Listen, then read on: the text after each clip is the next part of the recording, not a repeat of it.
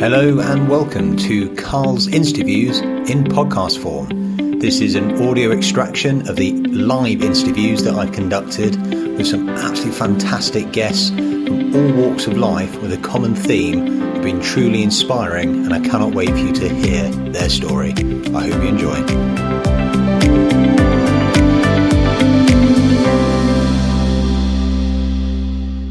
Hello and welcome to another of Carl's interviews. Today I'm joined by Nick Butter. Nick is a British athlete, adventurer, author, and very well known for being the first person ever to run a marathon in every country in the world. Um, I wasn't sure initially where I'd be speaking to Nick from because he was in the French Alps um, in a quinzee, which is a Canadian igloo earlier. But um, I'm reassured he's safe, warm, and dry with a decent internet connection in a chalet now, so that'll make things easier. So, Nick, you're 31. You've already achieved more in your life than most people will in their entire life. Um, before we come on to kind of what's coming next, these other challenges, I guess we've got to talk about some of those achievements.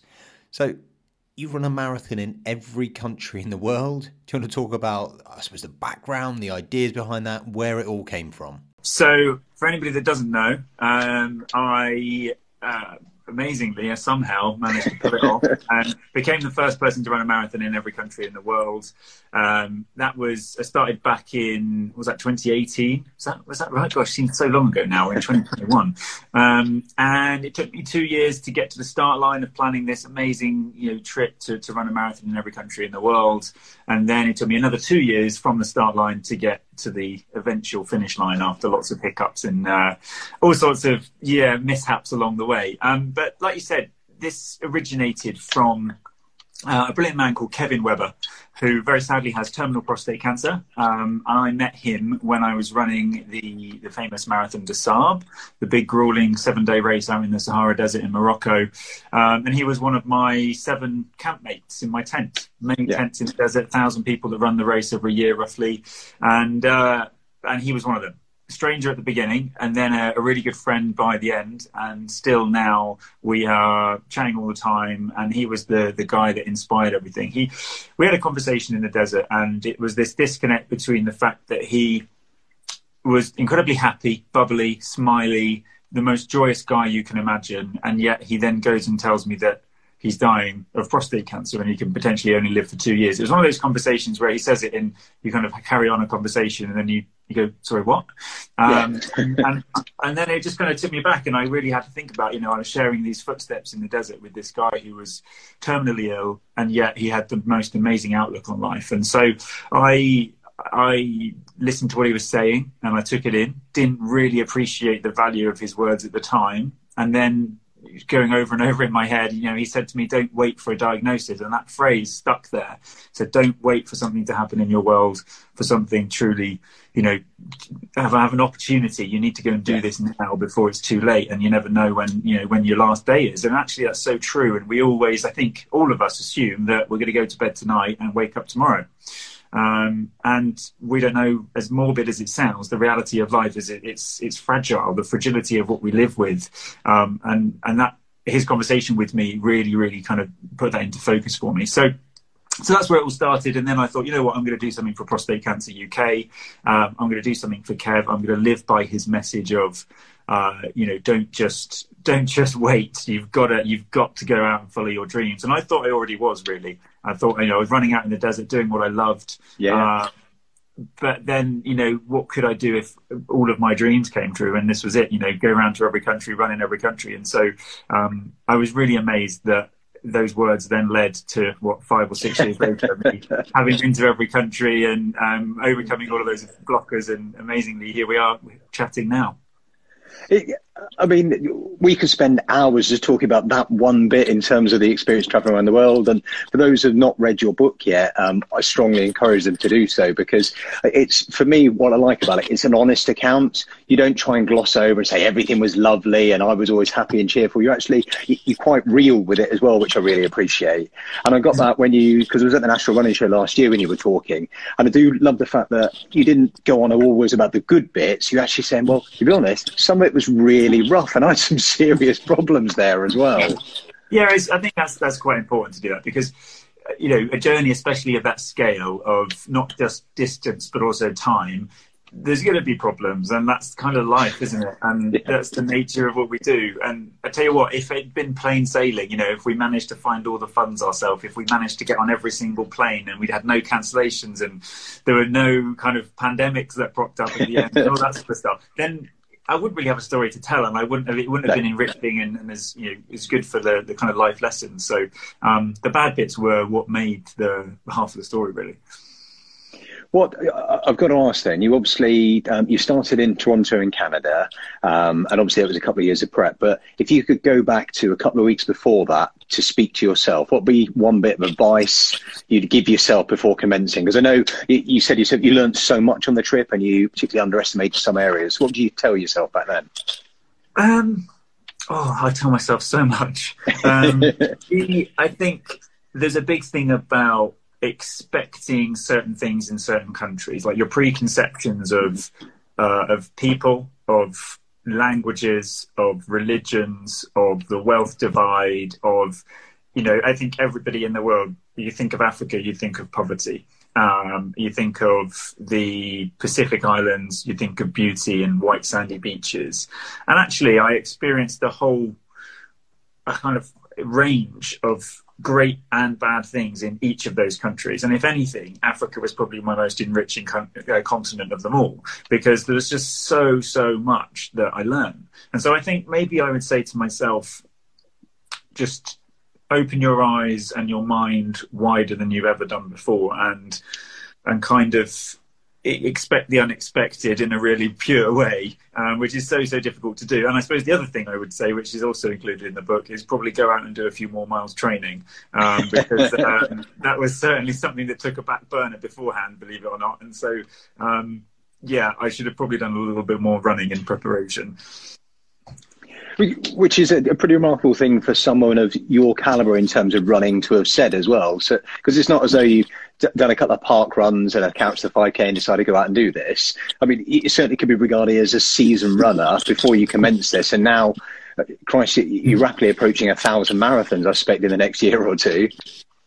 Yeah, that's the yes. I'm on what I'm on 828 marathons now. Um, I was 450 odd before yes. I left the trip. Um, I think that's about right. And so yeah, a thousand will happen. I mean, fairly soon, maybe this year. I don't know. Probably not this year. That's probably too quick. But yeah, in the next couple of years. So um, and also, I did a lot of ultras. I did a lot of, of kind of big distance ultras, and so my body could definitely do the running. It's just uh, you throw the altitude, the humidity, the heat, the cold, the changing of climate so quickly when you when you hop from one country to the next. Because I was, you know, doing three marathons on average a week in, yes. in three different countries a week, and so one day I'm in Peru, and two days later I'm in North Korea, and then two days after that I'm in Ecuador. You know, and then you've just gone from extremes, from snow to the equator, um, and yeah, sometimes you have 70, 80 degrees of temperature difference just like within a couple of days. So that was certainly challenging, and I don't think uh, in that in that regard I couldn't have bettered my training. You know, you just kind of yeah. got to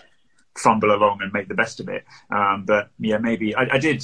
I did also break my ankle a few months before going off and doing this crazy run. So um, I would have probably not broken the ankle.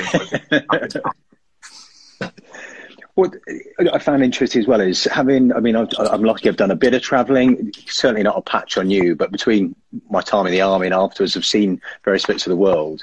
But how did you decide the orders to go around and what to do? What was kind of the governing factor for that? Because logistics must have been a nightmare, even with the help and support of friends and family.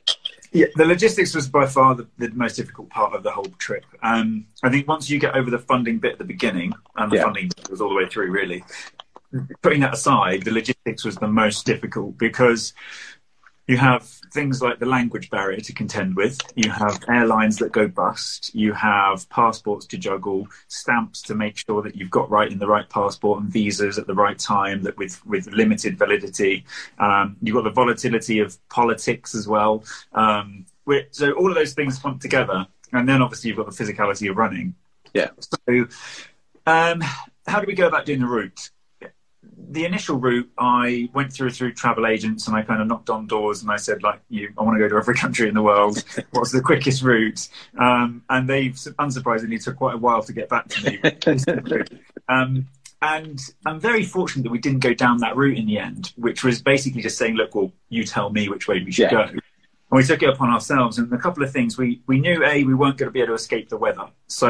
I actually took my decision quite early on to go for the most extreme weather. So rather than just go for middle of the road kind of British rain, like warm rain, um, which wouldn't be very pleasant over two years, um, I kind of went for very, very hot or very cold or very windy or very wet or very high or very low. So just tried to do everything in extremes in order to know what I was packing. Yeah. Um, you know, packing and making sure I, I only have a couple of vests now because I'm in hot countries for a Yeah. month, and vice versa.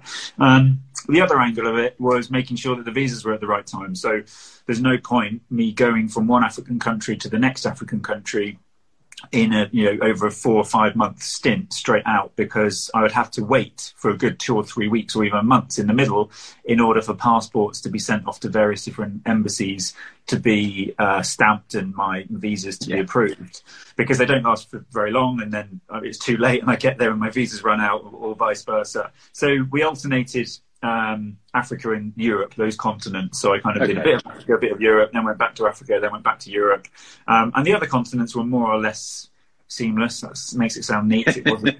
um, the uh, and yeah, and the passports. You know, we, we got through nine passports in the end. So Wow. having having filled up nine passports was about three times as many passports as we thought we were going to get through. So that gives you an idea of how much we didn't know when we started. So yeah, it was just a matter of seeing what we could do.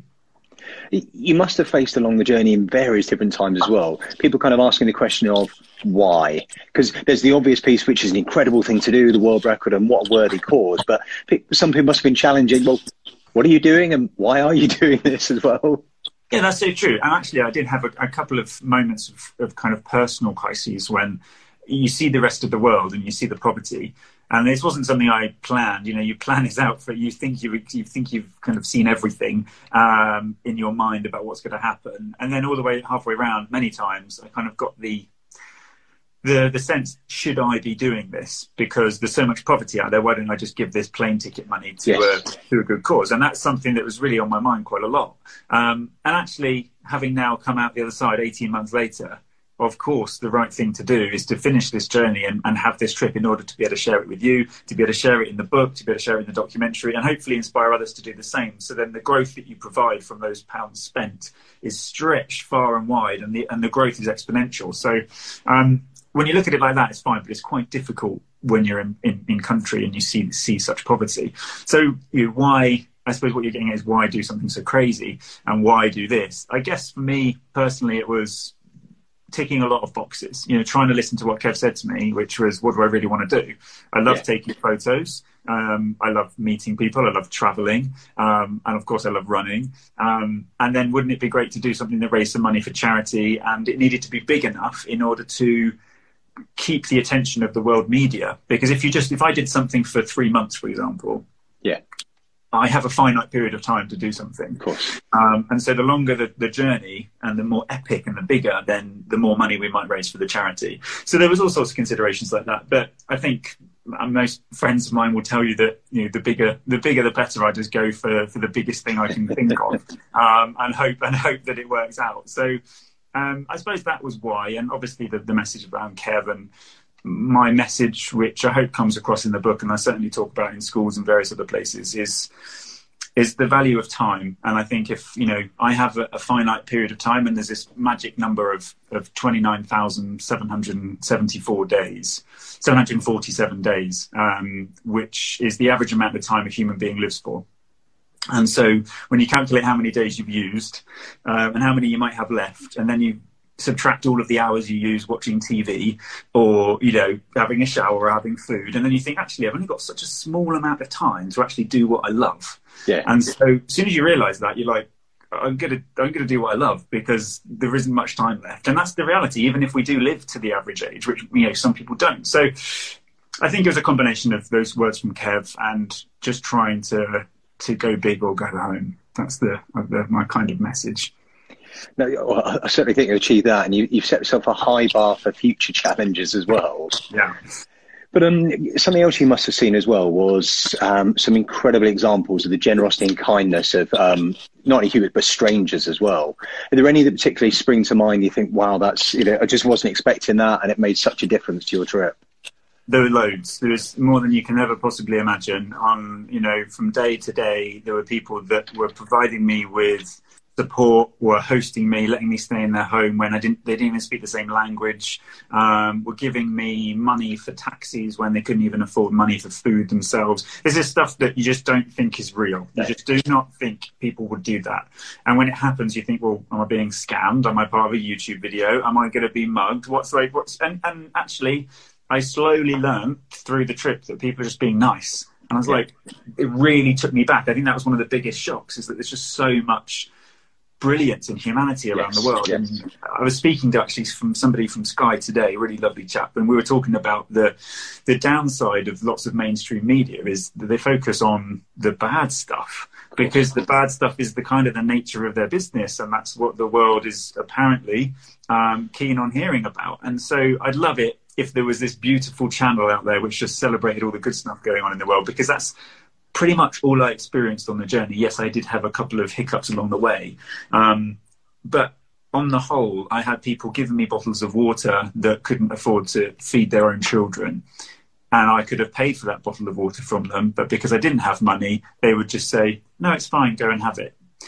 I can't imagine if you're in a petrol station in the UK and you know you couldn't afford to pay your, your 30 quid for fuel and somebody would just come up and give you the money. Maybe that would happen a few times, but you then extrapolate that to the the kind of wealth divide. You know, yeah. that's not just the thirty quid fuel tank. That's massive money for them. And so it happened. I can't single one thing out. It happened all the time, um, and I was certainly left feeling like I needed to do more, which is certainly which uh, contributed to why I set up the the one nine six foundation, which. Yes. Um, uh, we've now set up and we're now just about to relaunch because we're I've managed to find some time and some other people to support with. So we're, yeah, I mean, we don't have to talk about that now, but the, the foundation is, I think, my kind of nod to all of those people around the world that have helped me in my effort to, to do to do some good in return. Well, it was one of the questions we are going to ask later, but we can definitely talk about it mm. now. So, explain a little bit more. What what's the rationale behind it? What is it? What are you trying to achieve with it? Yeah, thanks, God. The, the 196 Foundation, obviously, there's 196 countries in the world. That's where the number comes from. And I'm asking for donations of £1.96 per month, or if you're in America, $1.96, or if you're somewhere in Europe, €1 Euro 96 per month as a regular donation.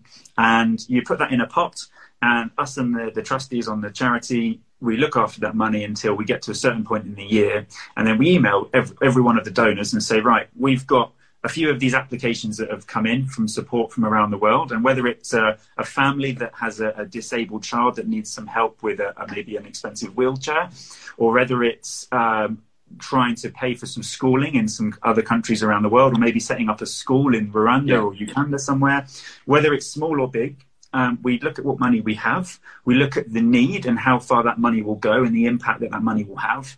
And then we say to you, right, so all of you have voted, you, all of you have donated £1.96 per month. You all get a vote for where this money goes. And in the long term, the, the, the charity will have hopefully thousands, if not hundreds of thousands of donors.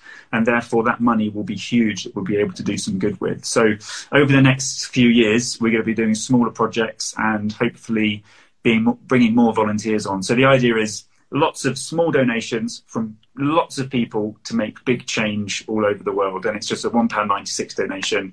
And the website will be going live again because uh, we took it down in order to, to spruce it up a little bit. Um, so that'll be going live in about 72 hours' time. So, um, Ooh, exciting.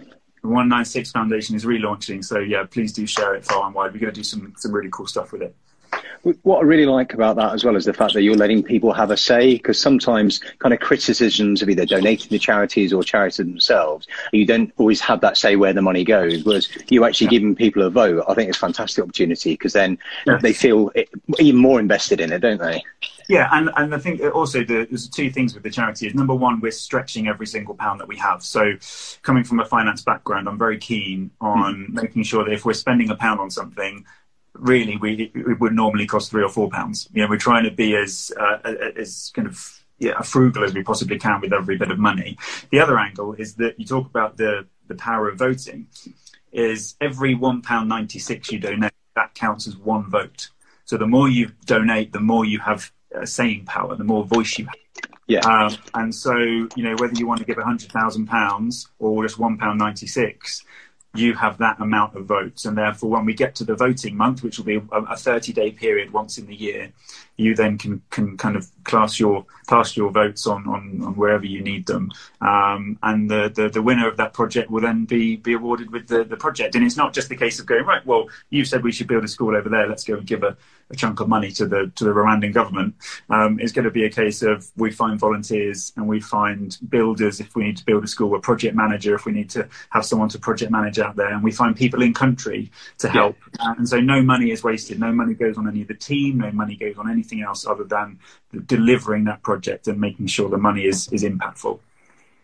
No, it's absolutely fantastic.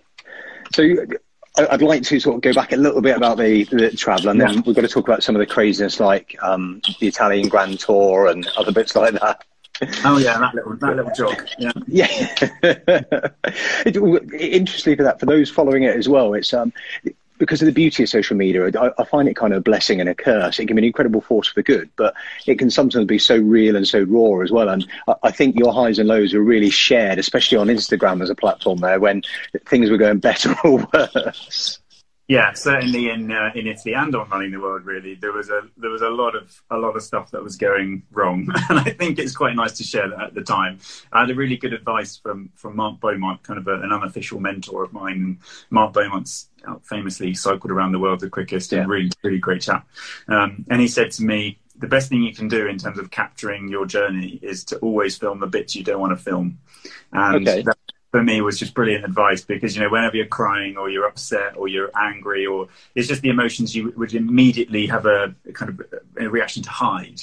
You yeah. want to share because that's the real nature of the journey. So yeah we, we had a fair few of those on on both journeys and and, and ones before both of those. But um yeah running the world was there was some there were some down points as well well, again, you, you sort of almost pass at some down points. I mean, correct me if I'm wrong here. Shot at, mugged at gunpoint, broken elbow, um, diarrhea, food poisoning, kidney problems, heart issues. I mean, it's it certainly wasn't without its challenges, was it? Yeah, I suppose I suppose some minor problems probably are. There were quite a few things that went wrong. I mean, 674 days I think most people get ill at some point during that time. So kind of like chalk one of those off as a that's normal life. Okay, Maybe go on. Two or three of those. I'll give you that.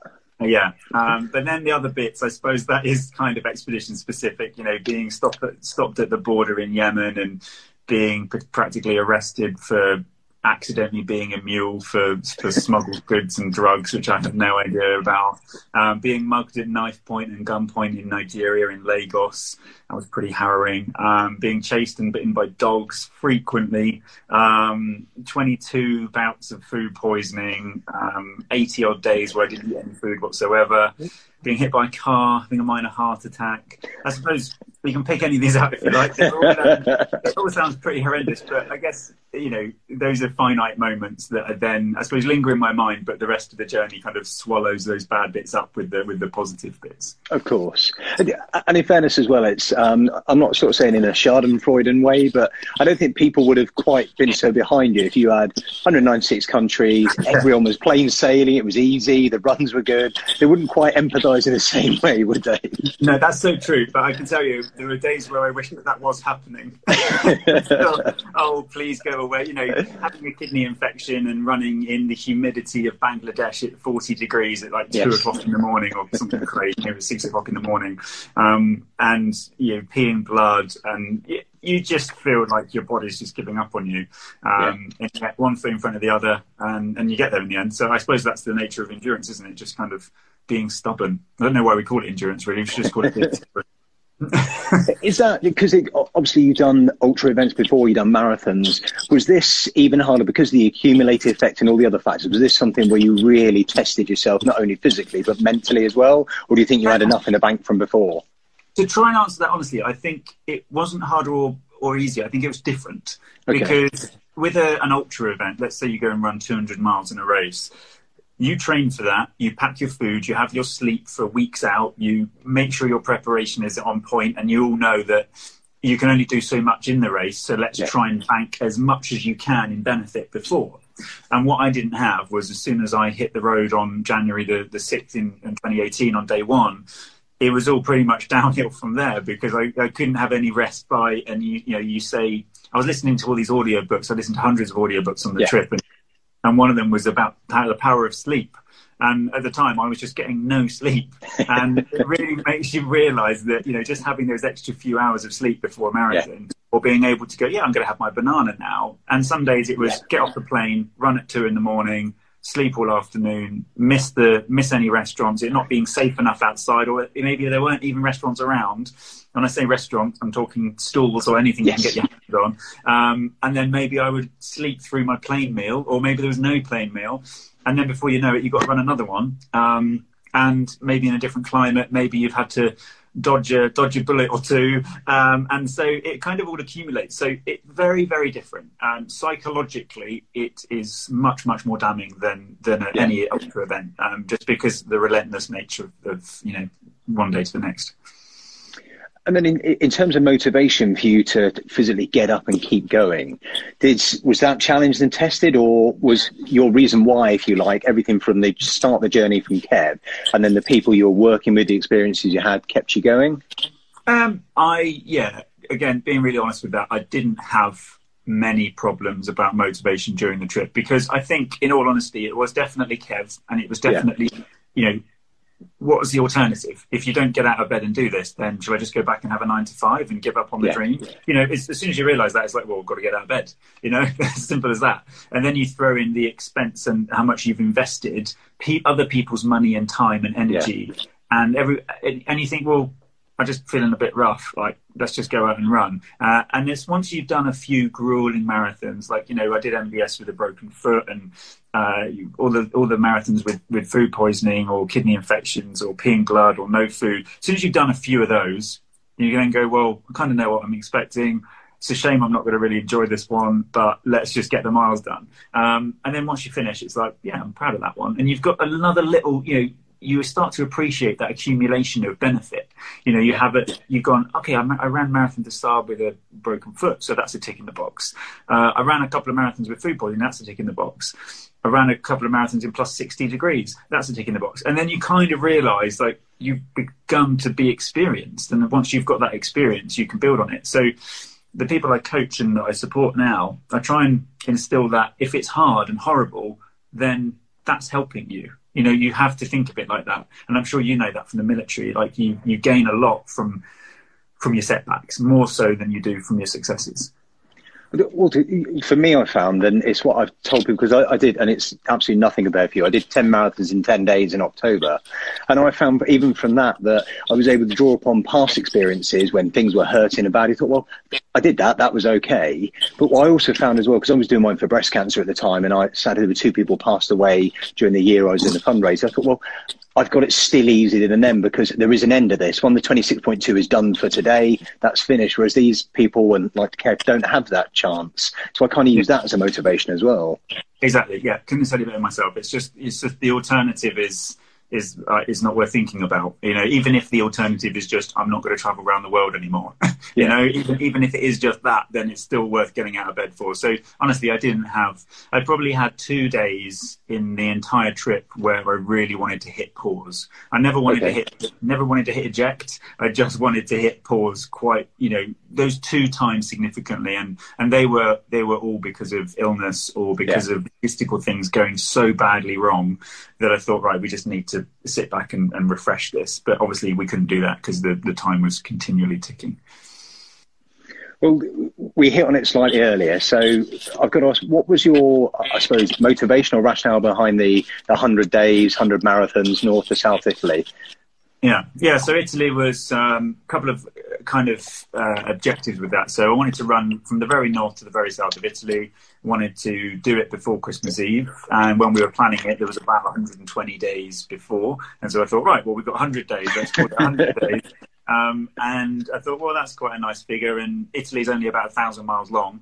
And I thought that's not really 100 days. That's not really hard enough. So let's let's do let's do a marathon a day. So let's do a you know 100 marathons in 100 days. Um, and then I thought, in all honesty, I thought it was going to be a bit of a jolly um, because because because I knew I could do the distance. I was Yeah. very fit from doing running the world, Yeah.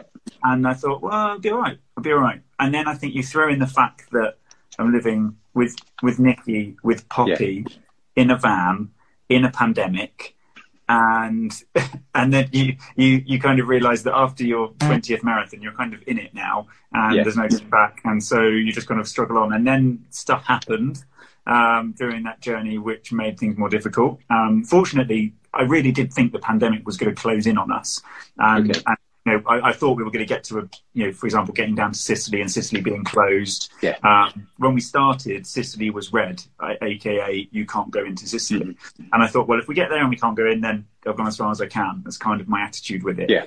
Fortunately, three days before we arrived in Sicily, um, to the to the ferry for Sicily, they opened up. Um, and so we had our COVID test and we came over. And but there was that in the back of my mind that I thought we might be running for 80 odd days and then not actually finish it. So that was that was difficult. Um, and then the bad weather came. We had huge hailstorms and Yeah. electrical storms. Um, uh, I was I, I had a fractured shin. I nearly forgot about that one. Um, I I I was overtraining, I think, and then overrunning and running very badly. My form was awful. Um, wasn't thinking about my nutrition enough, um, and I was just a bit careless, and therefore my my shin started to be sore, and then eventually um, fractured quite badly. Um, And I was told I should have six weeks six weeks off, and kind of the trip is over. Um, but I thought, well, I can still do 100 marathons in 100 days. Let's just see what my leg feels like after a week. Um, And on day eight, after seven days with my leg up, feeling miserable and sorry for myself, I um, I gave it a go. Not really thinking I'd get very far, but amazingly, just trying it and kind of willing it to be better. Um, I managed to do it, and I haven't had any problem with it since then. Um, and so those that days, those seven days of running, I missed. Um, those seven marathons, I then had to catch up by doing double marathons later Yes. on, um, which made it a little bit more difficult, um, and made it difficult because we were also doing that during the incredibly rainy part of the journey and the particularly more kind of less developed poor part of Italy. Yeah. Um, and so we had some break-ins to the van. Um, I was also hit by a car again, um, which I can't really believe my luck with that.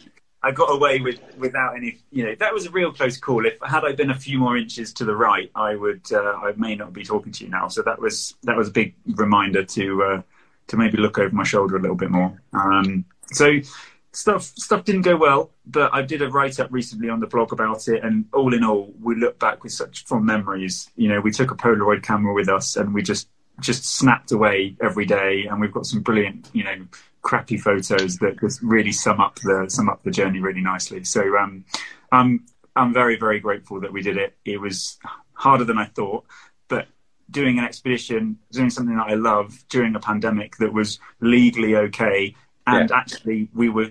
There was so few people in Italy. We hardly saw anybody. I kind of feel like it was the best thing we could have picked. Um, and coincidentally, that's um, that was it was born out of a trip being cancelled because of COVID. So I was supposed to be going to Malawi and doing a Okay. north to south Malawi, um, and then that got cancelled literally two or three days before we were due to go because of COVID lockdown. Um, and then uh, and then a few months later, this opened up and we could uh, we could give it a go. And I can now say I've uh, seen Italy quite a lot. I- can imagine it must have been really difficult for Nikki as well, though, because obviously it's one thing you doing that physical part of it, but her with the logistics, the support, and also seeing you in pain at times, seeing you struggling. It must have been quite hard for her as well. I think that seeing me uh, in pain and seeing me struggling was probably quite enjoyable for her. Um, I think she she had it just as bad as I did, actually. Yeah. You know, I, I kind of choose to do this. She was kind of dragged along to a lovely romantic Italian trip, which turned into torture for her. Um, you know, driving a van through Italy. She'd never driven on the wrong side of the road before. Um, in a massive van with a Yeah. puppy. Yeah. Um, in a country we don't speak the language it, that takes its toll. And then towards the end of the trip, my phone broke, which doesn't seem like a big deal.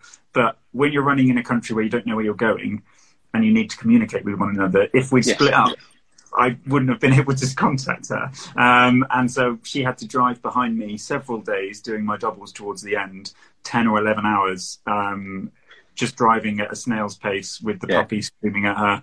Um, so that wasn't very fun. But I, no, she did brilliantly. And I, the van life, that's what you get with it. And I love that side of it. It's simple.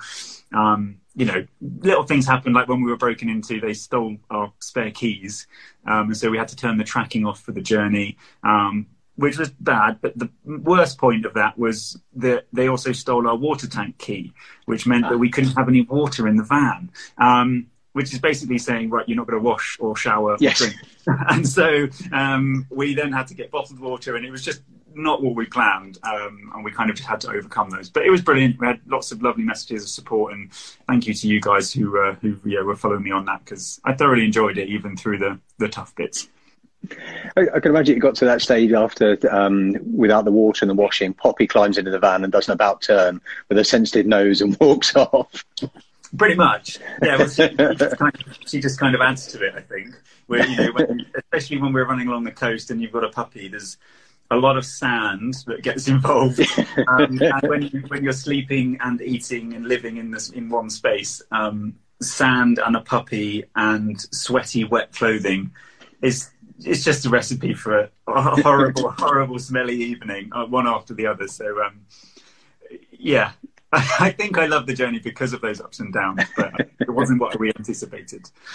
I, I can imagine as well, actually, you've got to be quite disciplined with it as well in terms of your routine to ensure that actually you don't get either illness, problems, sores, other issues, and actually turn that kit around and get sorted. And that must be hard at the end of especially a, a difficult marathon or a double.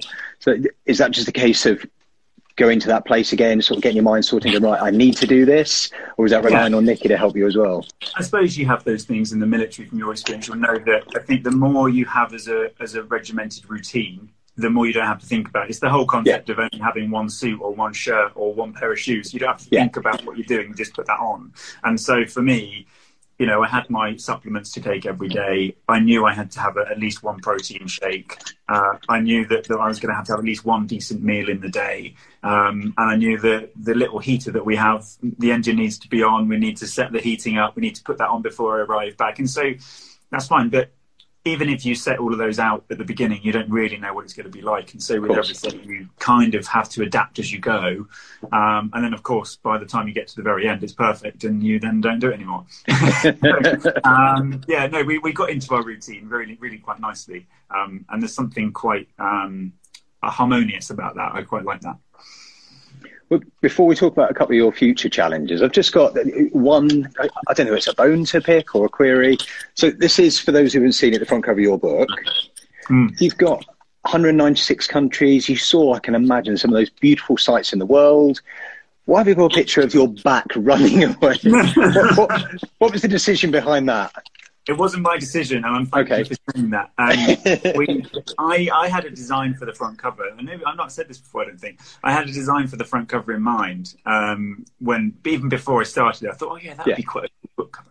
Um, and it was kind of a montage made up of all sorts. Of, it was, yeah, it was quite a good idea, but quite labour intensive. And what with my Right. um, how can I put it? My manuscript being very delayed to the publishers, it that was uh, virtually an afterthought. In all honesty, Okay. um, like let's just get it done now. Um, we actually the the book is actually relaunching in April next year. That sounds Okay. like crazy far away, but Penguin um, apparently do this with all their publications, where they um, publish it again, exactly the same words, but we're Yep. going to change the cover, um, and it's going to be like a pocket-sized, thicker. It's already pretty thick, but Yeah. thicker and a, a kind of a condensed version for kind of a travel book. Um, so same words, same everything, just um, a little bit smaller. But the front cover will be changed because I've requested Okay. it. So, looking into sort of some of the bits or aspirations you got, I've read that you've got, as you described it, a huge challenge in 2023. Hmm. Um, the bit that kind of threw me with that is, for a man that's run a marathon every country in the world, what do you call a huge challenge? I mean, are we talking a plan with NASA and a marathon on the moon, or what sort of aspirations you got? Are you allowed to share, or is it still only I'm- the planning stage? I'm not allowed to share. I'm sworn to secrecy by some sponsors, but I Okay.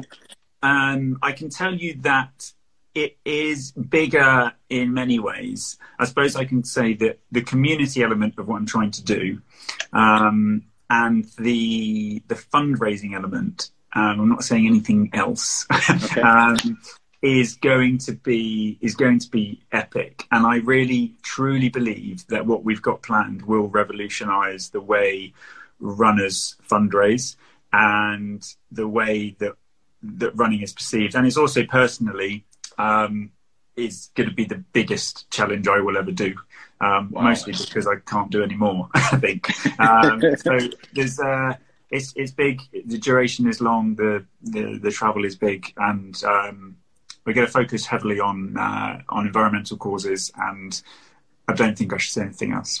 no, that's, that's, fair enough. Generally, what it is. Um, yeah, I wish I could. Maybe I share it with you offline. But um, there's, uh, there's. I'm really excited for it, and it's something. We are actually planning this. I had phone calls talking about this during running the world. That's how wow. long it's been going on.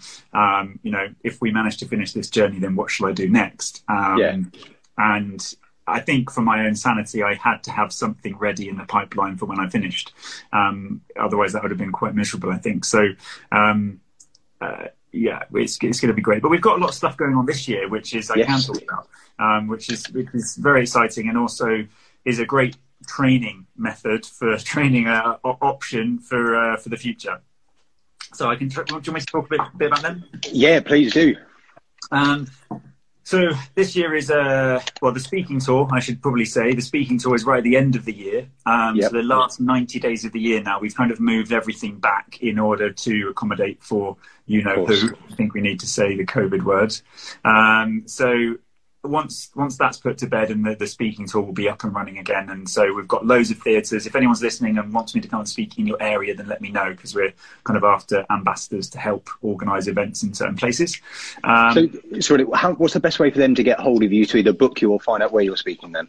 The best way is to email me or to DM me, and my email address, my phone number, and obviously DM is on Instagram, so um, it's all on there. Uh, yep. If you click on the little link, you can find all, all of that, and just just say hi. And if you want anything to, you know, if you want to help in any way, then that'd be great.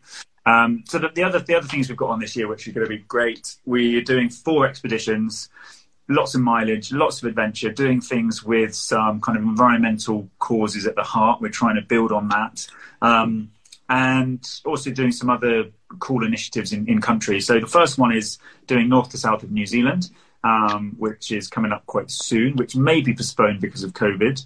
Um, that's a north to south. And then next one would be Iceland, circumnavigation of Iceland, uh, which is going to be epic and yeah, horribly hard. And I'm actually running on the very, very edge of the country, which is quite difficult wow. to do because of the volcanic um, conditions. Uh, and then the third one is Malawi, so north to south of Malawi, which is the most planned because, as I said, that was supposed to be happening yeah. last year. Um, so that's ready to go, and that's going to be very community focused. Lots of schools, lots of charities, lots of non-profits giving out malaria meds, mosquito nets, doing some water, water projects, just some really cool stuff. We're trying to every kind of running thing I'm doing forever now is going to try and have a really good cause at the heart, so I can yeah. kind of that method message a little bit more.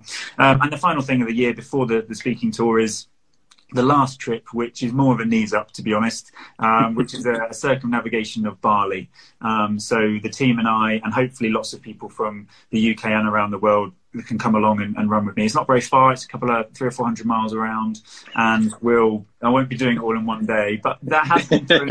I have, I have been uh, kind of challenged to see if I can do it without sleep. So that might happen, but. Um, yeah, there's there's just going to be a cool little end to that before we, we go on. But there's lots of lots of other stuff we're doing, which again is not really worth talking about at the moment because it's all kind of in the stage of you know, if I talk about it, you can't take action on it yet because we're yeah. just waiting yeah. to put the pieces in. But we've got a, a really great grant that we're, we're putting together for adventurers. It's going to be the biggest adventure grant in the world.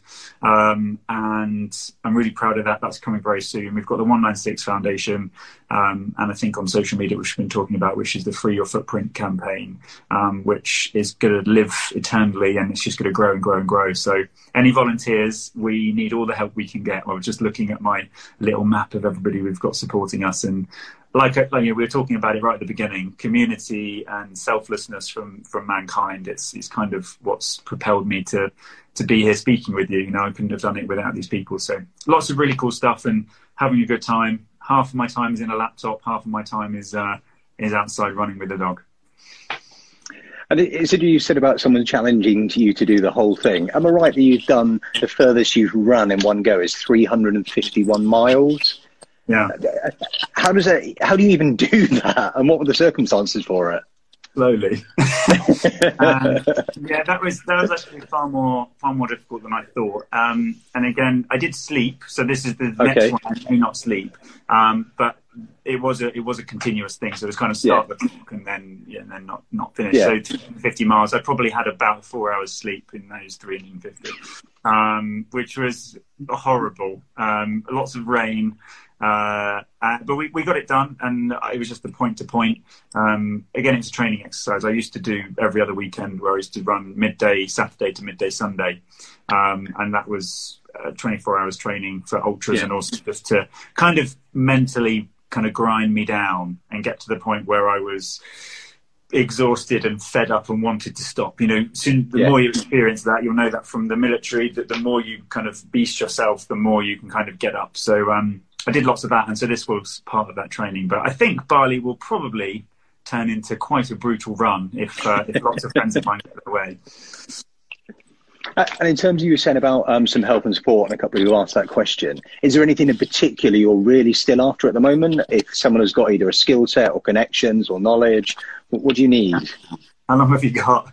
Um, we've we've we've got a lot of a lot of help that we need. So um, mostly it's around the environmental fundraising aspect.